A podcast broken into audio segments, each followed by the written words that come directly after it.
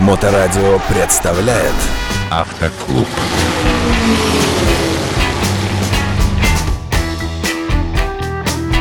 Всем доброго времени суток, вы слушаете Моторадио и программу «Автоклуб» в эфирной студии, как обычно, ее автор и ведущий, председатель городского автоклуба А24 Денис Шубин. Денис, добрый день, здравствуйте. Добрый день всем. Предлагаю обсудить всегда интересную всем слушателям моторадио, тем, кто имеет отношение к автомобилям, ну а это мы все и есть, о выделенных полосах для движения общественного транспорта. В связи с этим, есть ли от этого польза, какова она, и если есть минусы, то какие они?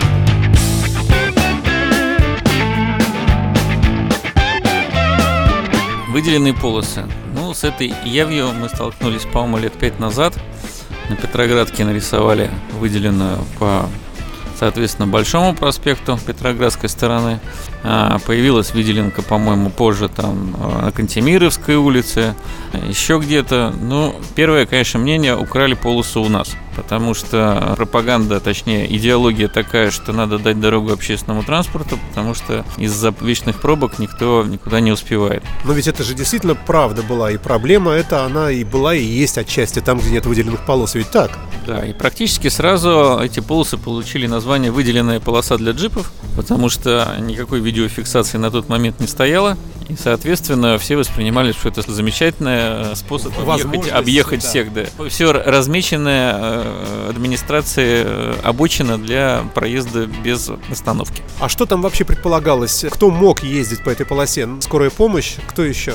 Это именно общественный транспорт, чтобы он попадал в график движения. Задача была такая. Но это не задача, это общий мировой опыт. И действительно есть эти выделенные полосы, и в Хельсинки все их видели прекрасно. Другой вопрос, что когда это все в час пик происходит, это понятно. Но когда ты днем едешь и видишь тот же самый троллейбус, который едет в Большой Зелени на Петроградке где-то, и там сидит три человека, а тебе в эту полосу нельзя, то есть ты начинаешь задать вопрос, а смысл вообще круглосуточного функционирования этих полос, там, скажем так. А одно время даже пытались на Большом, я помню, выделить делиниаторами эти полосы, чтобы туда было не заехать.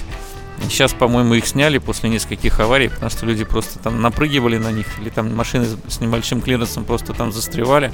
Такой же сейчас есть, по-моему, на Риновском проспекте попытки сделать такие эти полосы. В принципе, эта практика оправданная для э, Европы, для городов, там, где есть центр города.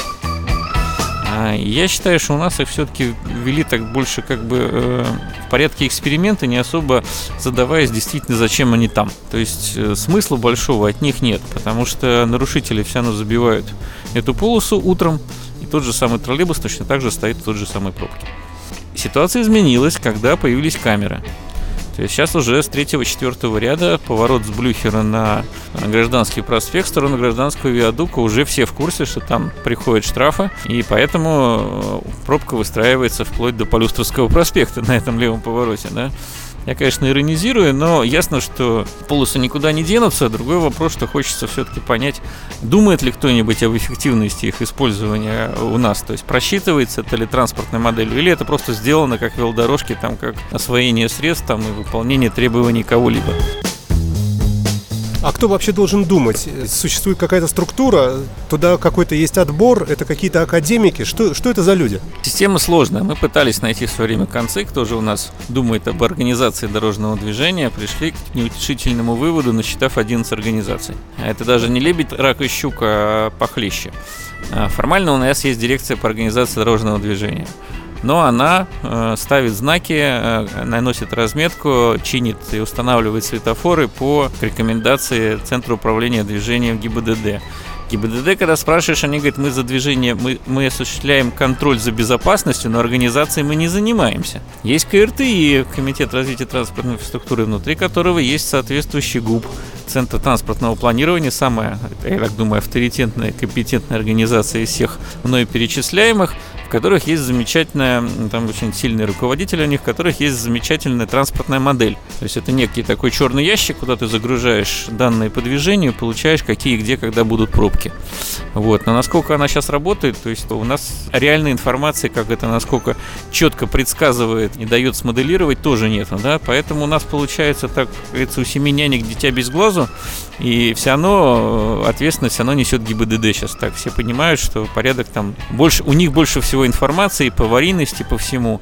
Но у них нет своего бюджета, они должны предложить городу это сделать поставить тот или иной светофор, разметку или ту же выделенную полосу, а город должен либо согласиться, либо нет. Поэтому механизм сложный, туманный. Но самое главное, у нас нет одного ответственного за пробки, так называемый. Если в Москве эта фамилия Люксутов знает вся страна, и все вопросы по организации движения к нему, у нас все это размыто, конкретной фамилии нет, и от этого, я думаю, как раз большинство проблем.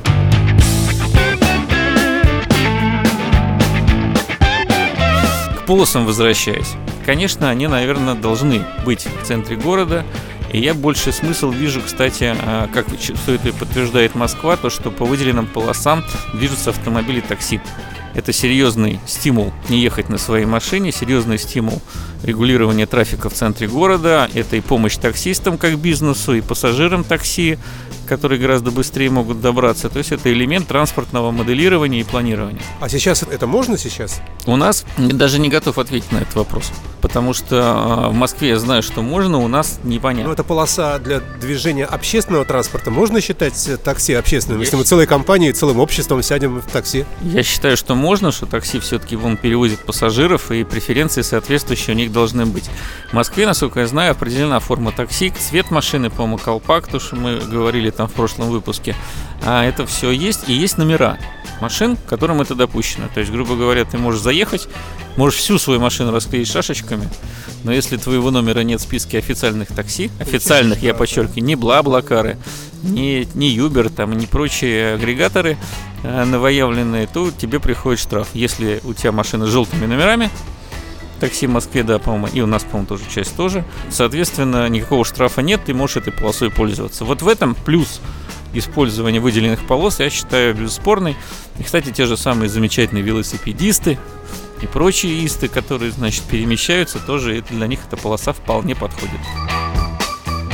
С другой стороны, если просто вот тупо посчитать э, движение, скажем, по Катимировскому мосту, вот когда не было полосы, можно было ехать где угодно, проезжала, ну, скажем, пробка некая э, составляла, например, час времени, в час пик проехать с, с одной стороны него на другую, а с введением полосы стало 2. Вот этот вот час увеличения, может быть, он все-таки перевешивает все вот эти возможности троллейбуса проехать? Кто-то вообще это взвешивает? С точки зрения автомобилистов, конечно, безобразие. С точки зрения пассажиров того же троллейбуса, безобразие в другую сторону. Чем мы должны стоять в пробке с этими ребятами, которые занимают там по 10 квадратных метров на дороге, мы тут все вместе занимаем один. У каждого своя правда. Я думаю, что вопрос вопрос реверсивного движения по таким полосам можно рассмотреть и применить это, да? Реверсивное движение вообще в нашей стране, а, оно имеет право на жизнь? У нас есть прекрасный пример Большохтинский мост, ныне там мост Петра Великого, где стоит реверс. И, кстати, это было там, э, это мы сообща с другими автомобильными сообществами, там, интернет-сообществами это дело продвигали, обращали на это внимание. Там э, не только мы выступали за введение реверса, а и его вели. И сейчас все это работает, как ты сам можешь убедиться. Кто ищет, тот найдет, а кто хочет, тот сделает. Сегодня пример приведу вот э, продуманного подхода то есть желание что-либо улучшить. В данном случае ЗСД отличилась, без кавычек, действительно отличилась. Всем известен проблемный съезд на Благодатную улицу сегодня там обнаружил светофор, который регулирует потоки с внутреннего и внешнего до стороны ЗСД, съезда, да, потому что те, кто все едут с юга, им, как правило, всем надо попасть на Митрофаневское шоссе, а кто едет с севера, наоборот, надо проехать прямо по Благодат. В результате у нас получается X-образное движение перед перекрестком, то есть все едут, смотрят в глаза друг другу, куда ты будешь поворачивать куда ты включил, тебе прямо или налево. Взяли, поставили на въезде светофор, и теперь практически там 90% потока э, сразу занимает нужное место для поворота, либо проезда прямо. Прекрасное решение. Самое главное, что мне понравилось, это желание что-либо изменить в сторону безопасности. Поэтому нельзя сказать, что ничего не делается, организация есть, но сейчас вот со смены губернатора, я думаю, все-таки обратят внимание на организацию дорожного движения, на функционирование той же э, многострадальной системы платных притротуарных парковок, на ситуацию там со штрафной эвакуацией и на те же выделенные полосы. То есть надо верить в лучшее. Санкт-Петербург, который мы знаем и любим, и вот магистрали всем нам знакомы, те же большие проспекты, будь то Васильевский остров или Петроградская, или Невский, или Каменноостровский и так далее. Может быть, в силу исторических условий уже тут особо ничего и не сделаешь. Делай ты дополнительные полосы, велодорожки, снимай их обратно, реверсивное движение. Все равно мегаполис не готов к такому количеству автомобилей э, и к такому трафику. Может быть, плюнуть и оставить все как есть? Ну, безусловно, конечно, у нас возможности даже по сравнению с той же Москвой меньше. Улицы уже, колец нету, хордовых магистралей нет, а что самое главное, нет бюджета на постройку всех этих обходных объездных магистралей, да и негде их строить. А что остается? Не вводить велодорожки там, где это не надо. Насчет трамваев, да, элитный транспорт, ну, он, по-моему, разбивает и дороги, и городской бюджет, и э, пассажирам, то есть так в качестве исторического транспорта годится. Вводить одностороннее движение, просчитывать и убирать транзитные районы, как то Петроградка и Васильевский, что было сделано с помощью там ЗСД, правда, уже за деньги получается у нас автомобилистов, но тем не менее, то есть появились альтернативные пути. Главная беда центра города, что у нас получается транзит транзитной. Поэтому продумать и поменять схемы движения, сделав улицы односторонние, ну, примерно как это сделано на Петроградской стороне, где потоки разбегаются. И можно увеличить тем самым э, скорость потока, соответственно, уменьшить выбросы выхлопных газов. Мы с вами всем этим дышим, не только те, кто за рулем, но и те, кто пешеходы. Используя нашу, как я уже говорил, модель транспортного планирования, я думаю, настало время ее рассекретить, показать, что она может. И на примере там какого-нибудь участка дороги показать, э, как это было и как это работает сейчас. Сколько автомобилей проезжало и сколько проезжает сейчас. Э, и вот взять тот же ЗСД, да. Положительные примеры есть. Э, надеюсь, что сейчас появятся инициаторы, в том числе в профильных комитетах, которые будут за это биться и родить.